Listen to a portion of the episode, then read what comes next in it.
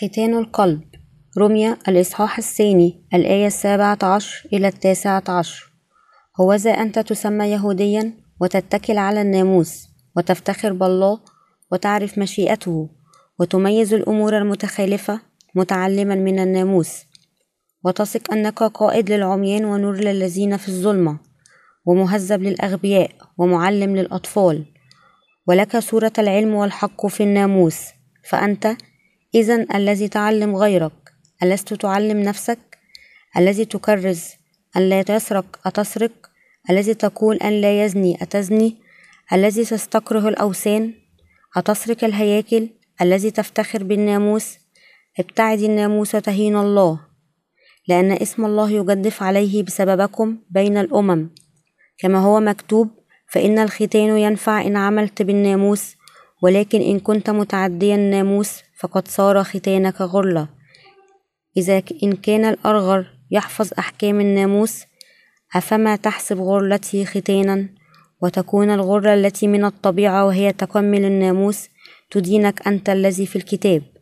والختان تتعدى الناموس لأن اليهودي في الظاهر ليس هو يهوديا ولا الختان الذي في الظاهر في اللحم ختانا. بل اليهودي في الخفاء هو اليهودي وختان القلب بالروح لا بالكتاب هو الختان الذي مدحه ليس من الناس بل من الله. نحن يجب أن نكون مختونين في القلب. ختان القلب نحن نخلص متى متى نؤمن بالقلب. نحن يجب أن نكون مخلصين في القلب. الله يقول وختان القلب بالروح لا بالكتاب هو الختان الذي مدحه ليس من الناس بل من الله. رمي الإصحاح الثاني الآية التاسعة والعشرون. يجب أن يكون لدينا مغفرة الخطية في قلوبنا. إذا لم يكن لدينا مغفرة الخطية في قلوبنا فهي باطلة. الإنسان لديه إنسان داخلي وإنسان خارجي. ويجب على كل شخص أن ينال مغفرة الخطية من الداخل. يقول بولس الرسول لليهود ختان القلب ثم ماذا يختن اليهود؟ ختنوا جزء من الجسد. ولكن بولس الرسول يقول ختان القلب يختتن اليهود ظاهريا لكن بولس يقول أن الختان هو ختان القلب. يخبرنا الله بهذا في قلوبنا عندما نصبح أولاده. لا يتحدث بولس عن الختان الخارجي بل يتحدث عن الختان ومغفرة الخطية في القلب. لذلك عندما يقول فماذا إن كان قوم لم يكونوا أمناء؟ رمي الإصحاح الثالث الآية الثالثة. يقصد إن لم يؤمن البعض بالقلب. إنه لا يتحدث عن الإيمان الظاهر بل يقول آمن بالقلب يجب أن نعرف ما يعنيه بولس الرسول وما هي مغفرة الخطية. يجب أن نتعلم أيضا كيف نحصل على مغفرة الخطية في قلوبنا من خلال كلمة الله. فماذا إن كان قوم لم يكونوا أمناء؟ تعني ماذا لو لم يؤمن اليهود بيسوع المسيح؟ كمخلص لهم على الرغم من أنهم من نسل إبراهيم بالجسد وهل عدم إيمانهم يجعل أمانة الله بلا تأثير؟ هل تصبح حقيقة أن الله مسح كل خطايانا بما في ذلك خطايا نسل إبراهيم باطلة؟ أبدا يقول بولس أنه حتى اليهود الذين هم من نسل إبراهيم بالجسد يمكن أن يخلصوا عندما يؤمنون أن يسوع المسيح هو المخلص ابن الله الذي أزال خطايا العالم بمعموديته وصلبه يقول أيضا أن خلاص الله ونعمته بيسوع المسيح لا يمكن أن يبطله. تقول رسالة روميا الإصحاح الثالث الآية الثالثة إلى الرابعة فماذا إن كان قوم لم يكونوا أمناء أفلعل عدم أمانتهم؟ يبطل أمانة الله؟ حاشا. بل ليكن الله صادقا وكل إنسان كاذبا كما هو مكتوب لكي تتبرى في كلامك وتغلب إذا حكمت. وعد الرب بكلمته وقدس المؤمنين بتحقيق وعده بنفسه. يريد الله أن يظهر بره ويبرر أولئك الذين يؤمنون بيسوع من خلال كلمته من خلال تحقيق ما وعد به. عندما يحكم عليه حتى نحن الذين لدينا مغفرة الخطية في قلوبنا نريد أيضا أن نحكم على كلمته ونريد أن نغلب بكلمته عندما يحكم علينا. يتحدث بولس الرسول عن الإنسان الخارجي والداخلي. يتحدث بولس الرسول عن إنسان خارجي وداخلي. نحن أيضا عندنا إنسان خارجي وإنسان داخلي الذي هو الجسد والروح. نحن مثله تماما. الآن يتعامل بولس مع القضية. رمي الإصحاح الثالث الآية الخامسة تقول ولكن إن كان اسمنا يبين بر الله فماذا نقول؟ لا يعني بولس أن نفسه الخارجية الطاهرة. جسده قذر ويظل يأسم حتى يموت. هذا يشمل كل الناس في العالم ومع ذلك إذا كان الله قد خلص هؤلاء الناس أفلا يدل ذلك على بره؟ ألن يكون الله برا لو أنقذ البشر رغم ضعف نفوسهم؟ هكذا يقول بولس ألعل الله الذي يجلب الغضب ظالم؟ أتكلم بحسب الإنسان؟ حاشا. فكيف يدين الله العالم إذ ذاك رمي الإصحاح الثالث الآية الخامسة إلى السادسة. يوضح بولس أننا لم نخلص لمجرد أن ذواتنا الخارجية طاهرة. لدينا ذوات خارجية وداخلية ومع ذلك يتعامل بولس مع البعد القلبي قائلا ماذا لو لم يؤمن البعض؟ وهل عدم إيمانهم يجعل أمانة الله بلا تأثير؟ الختان هو ختان القلب ليس إيمانا حقيقيا إذا كنا شخصا صالحة مرة ثم خاطئا في اليوم التالي. من خلال ترسيخ إيماننا على أساس الذات الخارجية التي تخطئ وتعاني من ضعف. يأسم الإنسان الخارجي دائما حتى يموت. لم يعلق بولس الرسول آماله على ذاته الخارجية. أولئك الذين تم محو خطاياهم لديهم أيضا ذوات خارجية وداخلية. كيف يشعرون عندما يرون ذواتهم الخارجية؟ لا يسعهم إلا الشعور بخيبة الأمل. دعونا نرى أنفسنا الخارجية. أحيانا نكون أبرار لكن في بعض الأحيان نكون ببساطة بغيضين لكن الكتاب المقدس يقول إن أنفسنا الخارجية قد صلبت مع يسوع. المسيح ماتت أنفسنا الخارجية. وغفر يسوع المسيح كل خطايانا الخارجية. كثيرا ما نشعر بخيبة أمل نحن الذين خلصنا بسبب ذواتنا الخارجية. عندما ننظر إليها يبدو أننا نشعر بالأمل عندما تكون ذواتنا الخارجية جيدة لكننا نشعر بخيبة أمل عندما لا يلبون توقعاتنا. نميل إلى الاعتقاد بأن معتقداتنا قد تحطمت عندما نشعر بخيبة أمل من ذواتنا الخارجية. ومع ذلك هذا ليس صحيحا. لقد صلبت أنفسنا الخارجية بالفعل مع المسيح. أولئك الذين لديهم مغفرة الخطايا يستمرون أيضا في ارتكاب الخطية من خلال أجسادهم المادية. لكن أليس هذا خطية؟ نعم هي كذلك لكنها خطية ميتة. إنها ميتة لأن الخطايا نقلت إلى الصليب مع الرب. الخطية التي يرتكبها الجسد الخارجي ليست مشكلة خطيرة ولكن من الخطورة أن تكون قلوبنا ليست أمام الرب مباشرة. نحن يجب أن نؤمن بالله بالقلب. يتم الكشف عن المزيد من الخطايا للأبرار بعد تلقيهم مغفرة الخطية. لذلك سيصبح خلاص الله ناقصا إذا وضعنا أساس خلاصنا على إنساننا الخارجي الذي لا يسعه إلا أن يخطئ في كل لحظة. تنحرف عقائدنا عن الإيمان بالله الذي كان لإبراهيم. إذا وضعنا إيماننا على أساس أعمال الجسد الخارجي يقول بولس الرسول ختان القلب. نتقدس ونتبرر بالإيمان وبالقلب لا بأعمال الإنسان الخارجي. لا يعتمد التقديس على ما إذا كان إنساننا الخارجي يفعل ما يقوله الله أم لا. هل تفهم هذا؟ المشكلة هي أننا نمتلك كل من الذوات الخارجية والداخلية وهم متطابقان لذلك. نميل أحيانا إلى زيادة الوزن على الإنسان الخارجي. نصبح واثقين إذا كانت ذواتنا الخارجية تعمل بشكل جيد. لكننا نشعر بخيبة أمل إذا لم يفعلوا ذلك. يقول بولس أن هذا ليس الإيمان الصحيح. ختان القلب ما هي الحقيقة الصحيحة؟ كيف نعرف ونؤمن بالقلب؟ في متى الإصحاح السادس عشر؟ سأل يسوع بطرس. من تقول إني أنا؟ فاعترف بطرس بإيمانه قائلا. أنت هو المسيح ابن الله الحي. آمن بطرس هكذا بالقلب يسوع قال طوبى لك يا سمعان ابن يونا. إن لحما ودما لم يعلن لك لكن أبي الذي في السماوات يسوع قال إن إيمان بطرس كان صحيح. لم يكن لإبراهيم ابنا قضاه الله بكلمته ووعده بأنه سيعطيه ابنا وأنه سيكون أبا للعديد من الأمم. وقال الله سيكون الله له ولنسله من بعده. قال الله لإبراهيم وعائلته ونسله أن يختتنوا كعلامة للعهد بين الله وإبراهيم. قال الله ندوب قطعة جزء من الجسد هي العهد بأنني إلهك آمن إبراهيم بالعهد بقلبه كان يؤمن أن الله سيكون له إلها وبارك في قلبه كما آمن أن الله سيكون إلها لنسله من بعده. لقد آمن بالله بنفسه. نحن نصبح مستقيمون بالإيمان بإنجيل الماء والروح بالقلب. نصير أبرارا من خلال الإيمان بقلوبنا أن الله هو إلهنا. مخلصنا نحن نخلص بالإيمان بقلوبنا. نحن لا نخلص بأي شيء آخر. لقد أصبحنا أبرارا من خلال الإيمان بقلوبنا بأن الله هو إلهنا ومسح كل خطايانا بمعمودية يسوع وموته على الصليب. الإيمان بقلوبنا يخلصنا.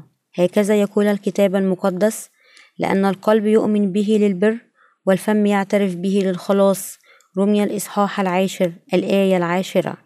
ما يجب أن نوضحه في هذا الوقت هو أننا نصير أبرارا بالإيمان بقلوبنا وليس بالأعمال الفاضلة للجسد. لن نصبح أبرارا إذا وضع يسوع شرطا على نفوسنا الخارجية قائلا سوف أمحو كل خطاياك. لكن بشرط واحد يمكنك أن تكون ابني إذا تجنبت الخطية. لا يمكنك أن تكون ابني إذا فشلت في القيام بذلك. إننا نصير أبرارا بالإيمان بقلوبنا؟ هل يمكن أن نصير أبرارا إذا كان الله قد ربط شروطا بإنساننا الخارجي؟ هل تؤمن أن الله خلصك برفع خطاياك خلال معموديته في نهر الأردن؟ وصلب ودين مكانك. كيف تصدق هذا؟ ألا تؤمن بقلبك؟ هل كان من الممكن أن تخلصوا تماما إذا قال الله سأغفر ضعف الصغير ولكن لن أغفر لكبار السن سأبطل نجاتك إذا فشلت في الحفاظ على هذا الشرط. نحن يجب أن نفصل الإنسان الخارجي عن الإنسان الداخلي. إن جسدنا الإنسان الخارجي دائما ضعيف ولا يمكن أن يصل إلى بر الله وحده. نصير أبرارا بالإيمان بالقلب أمام الله لأنه وعد أن يخلص أولئك الذين يؤمنون بقلوبهم. نظرا لإيماننا بأننا نعترف بما فعله الله. وأن يسوع أزال كل خطايانا ومحوها بالقلب. يجعلنا الله أبناءه الأبرار. إنه عهد الله وقد خلصنا بتحقيق وعده. يقول الله أنه عندما يرى الإيمان في قلوبنا فإننا شعبه. يجب أن نفصل إنساننا الخارجي عن إنساننا الداخلي. لن ينال أي شخص في العالم مغفرة الخطية إذا وضعنا معيارنا للخلاص على أعمال الجسد الخارجي. ختان القلب. نخلص بالإيمان بيسوع المسيح بقلوبنا. هل تفهم هذا؟ لأن القلب يؤمن به للبر والفم يعترف به للخلاص. رمي الإصحاح العاشر الآية العاشرة. يبدو أن بولس الرسول يفصل الإنسان الخارجي عن الإنسان الداخلي. إنساننا الخارجي أسوأ من قذارة الكلب لا قيمة لها. لسنا بحاجة لاستخدام إبراهيم كمثال. انظر إلى نفسك. انظر إلى لحمك الذي لا قيمة له. يلجأ الجسد إلى الخداع في محاولة الحصول على مكانة اجتماعية عالية والعيش في الرخاء. ألا يفعل الجسد دائما شيئا سوى السعي وراء مصلحته؟ سيتم الحكم على الجسد أكثر من اثنتا عشر مرة في اليوم. إذا تم الحكم عليه بناء على طريقة تفكيره وأفعاله الجسد ضد الله. لحسن الحظ. لا يهتم الله بإنساننا الخارجي لكنه لا يهتم إلا بإنساننا الداخلي. يخلصنا عندما يرانا نؤمن حقا أن يسوع هو المخلص بقلوبنا. يخبرنا أنه خلصنا من كل خطايانا. نحن لا يمكن أن ننظر في أن نخلص بأفكارنا الخاصة. دعونا ننظر في أفكارنا الخاصة. نعتقد أننا يمكن أن نؤمن فقط بأفكارنا. يمكننا أن نؤمن بأفكار الجسد والتفكير. لقد خلصت لأن الله خلصني ومع ذلك لا يمكننا أن نخلص بأفكارنا. يتغير العقل الجسدي طوال الوقت ويفعل الشر. هل هذا صحيح؟ أفكار الجسد تريد أن تفعل هذا وذاك حسب شهواتها؟ لنفترض أن شخصا ما وضع إيمانه على أساس أفكاره. يمكن أن يثق في خلاصه بينما تتفق فكره الحالي مع فكره السابق. أي يسوع أخذ كل خطايانا في نهر الأردن. ومع ذلك لأن أفكار الجسد ليست كذلك مستقر لا يمكنه أن يثق في خلاصه بعد الآن بمجرد أن يغزو القليل من الشك فكره الضعيف عن الخلاص. إن الإيمان المبني بشكل خاطئ على أساس الفكر الجسدي سوف يسقط بضربة من الشك. لا يمكننا حقا أن نؤمن به.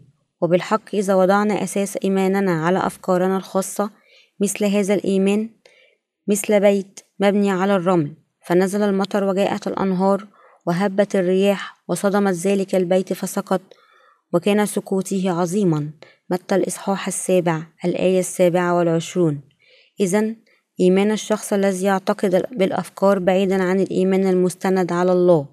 الله قال لكي تتبرر في كلامك وتغلب إذا حكمت.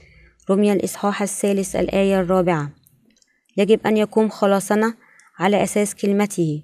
الكلمة صار جسدا وحل بيننا. والله هو الكلمة. جاء الكلمة إلى الأرض على شبه الناس. أنقذنا يسوع وتم حمله بعد ثلاثة وثلاثون عاما من حياته على الأرض. وقاد رسله لكتابة كلمة الوعد والتي هي إنجاز للعهد القديم الذي قاله أيضا لعبيده من قبل. كتب الله ما قاله وعمله في الكتاب المقدس. يظهر الله في الكلمة ومعها يتكلم مع الكلمة وأنقذنا بالكلمة. لا يمكننا أن نحصل على مغفرة كاملة للخطية بأفكارنا الخاصة بينما لا نؤمن بكلمة الله ونفكر. يبدو أنني قد خلصت أحيانا لكن لا أستطيع أن أصدق خلاص الرب أحيانا. لا يمكننا أن نخلص بالأفكار لأننا تتغير الأفكار دائما وليست دائما صحيحة. لذلك يقول بولس الرسول أن الختان هو ختان القلب ونحن نؤمن ببره من القلب عندما يؤمن قلبنا بكلمته. يشهد القلب على ما يبدو أن الله وعد بذلك في العهد القديم وتمم عهده لقد خلصنا مثل هذا في العهد الجديد بكلمته نحن نخلص ونصبح أبناء الله بالإيمان بكلامه بقلوبنا.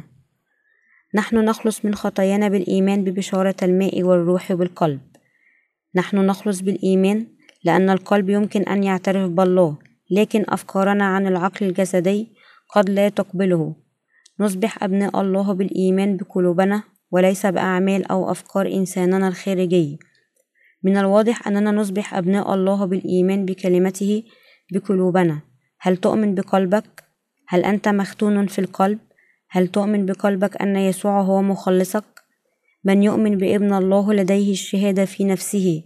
هل لديك شهادة للكلمة أن يسوع خلصك تماما؟ وليس شهادة التجربة الشخصية. هل كلمة الله في قلبك؟ هل عندك الكلمة التي أعطتك مغفرة الخطايا؟ أن يكون لديك إيمان حقيقي هو أن تخلص بالإيمان. ننال مغفرة الخطايا من خلال الإيمان بكلمة الله بقلوبنا.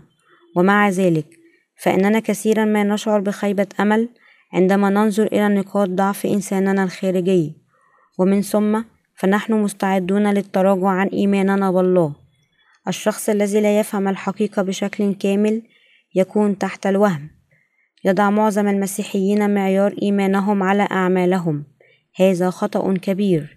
يجب ألا نقيس معتقداتنا بناء على أفكارنا. لا يجب أن نضع أساس إيماننا على جسدنا لأن الجسد عديم الفائدة.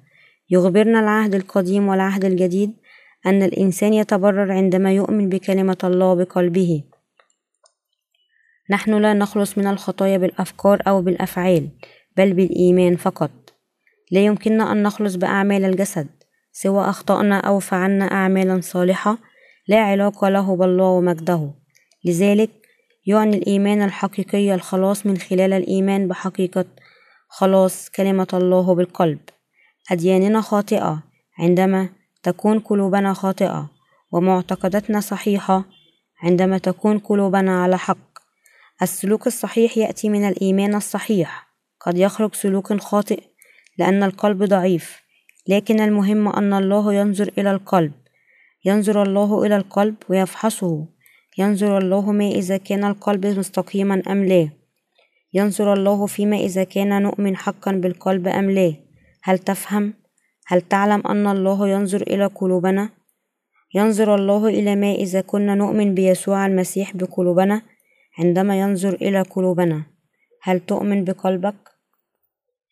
إن الله يلاحظ ما إذا كنا نؤمن بالقلب أم لا عندما ينظر إلينا ينظر في قلوبنا يجب أن نفحص قلوبنا في محضر الله الختان هو ختان القلب هل تؤمن بالقلب؟ الله ينظر إلى القلب إنه ينظر إلى ما إذا كنا نؤمن حقا بقلوبنا أم لا.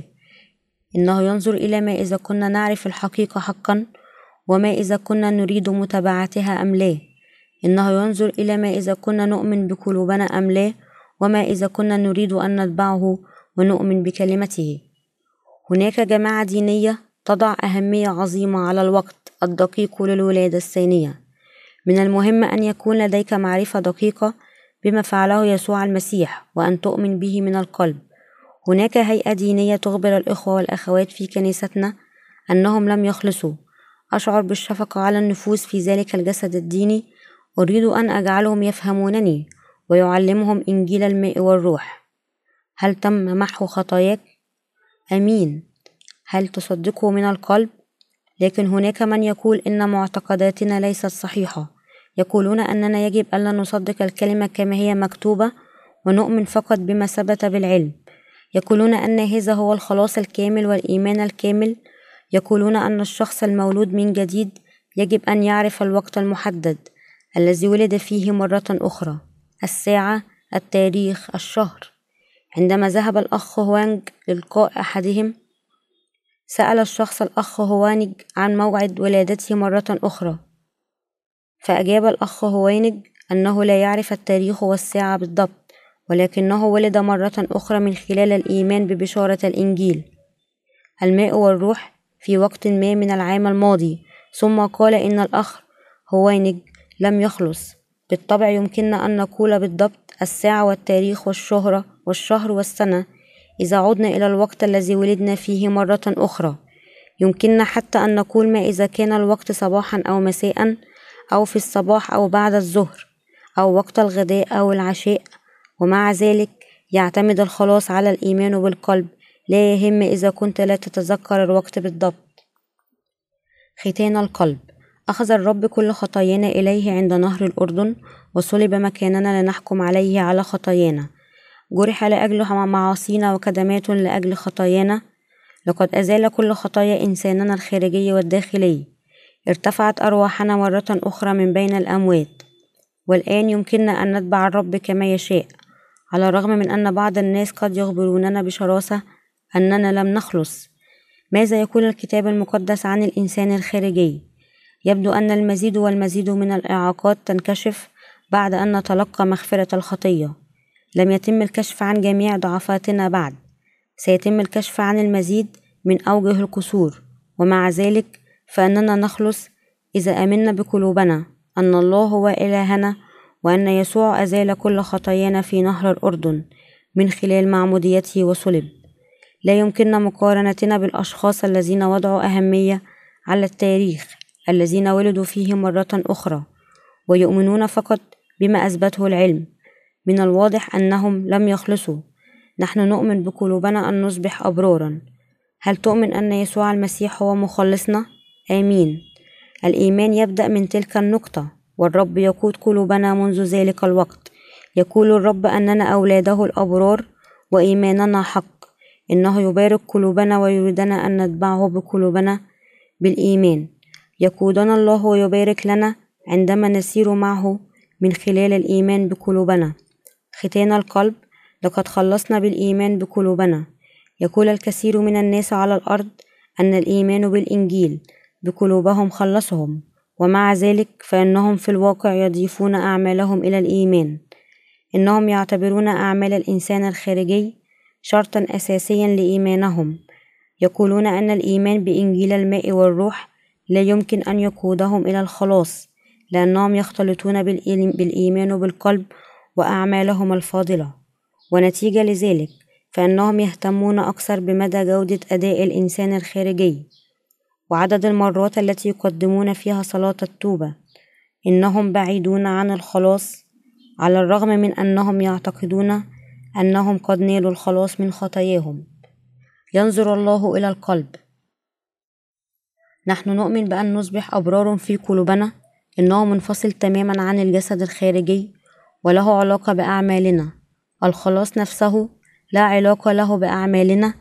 هل انتعش بعد أن علمت؟ أنه قد تم محو كل خطاياك؟ هل تريد أن تخدم الرب بفرح؟ هل تكرس بالإنجيل بفرح؟ هل تريد أن تنخرط في رسالته الجميلة؟ يصبح القلب ممتنا ومفرحا لأن الله يوافق على معتقداتنا. عندما نؤمن بقلوبنا لذلك فإن القلب مهم جدا أمام الله.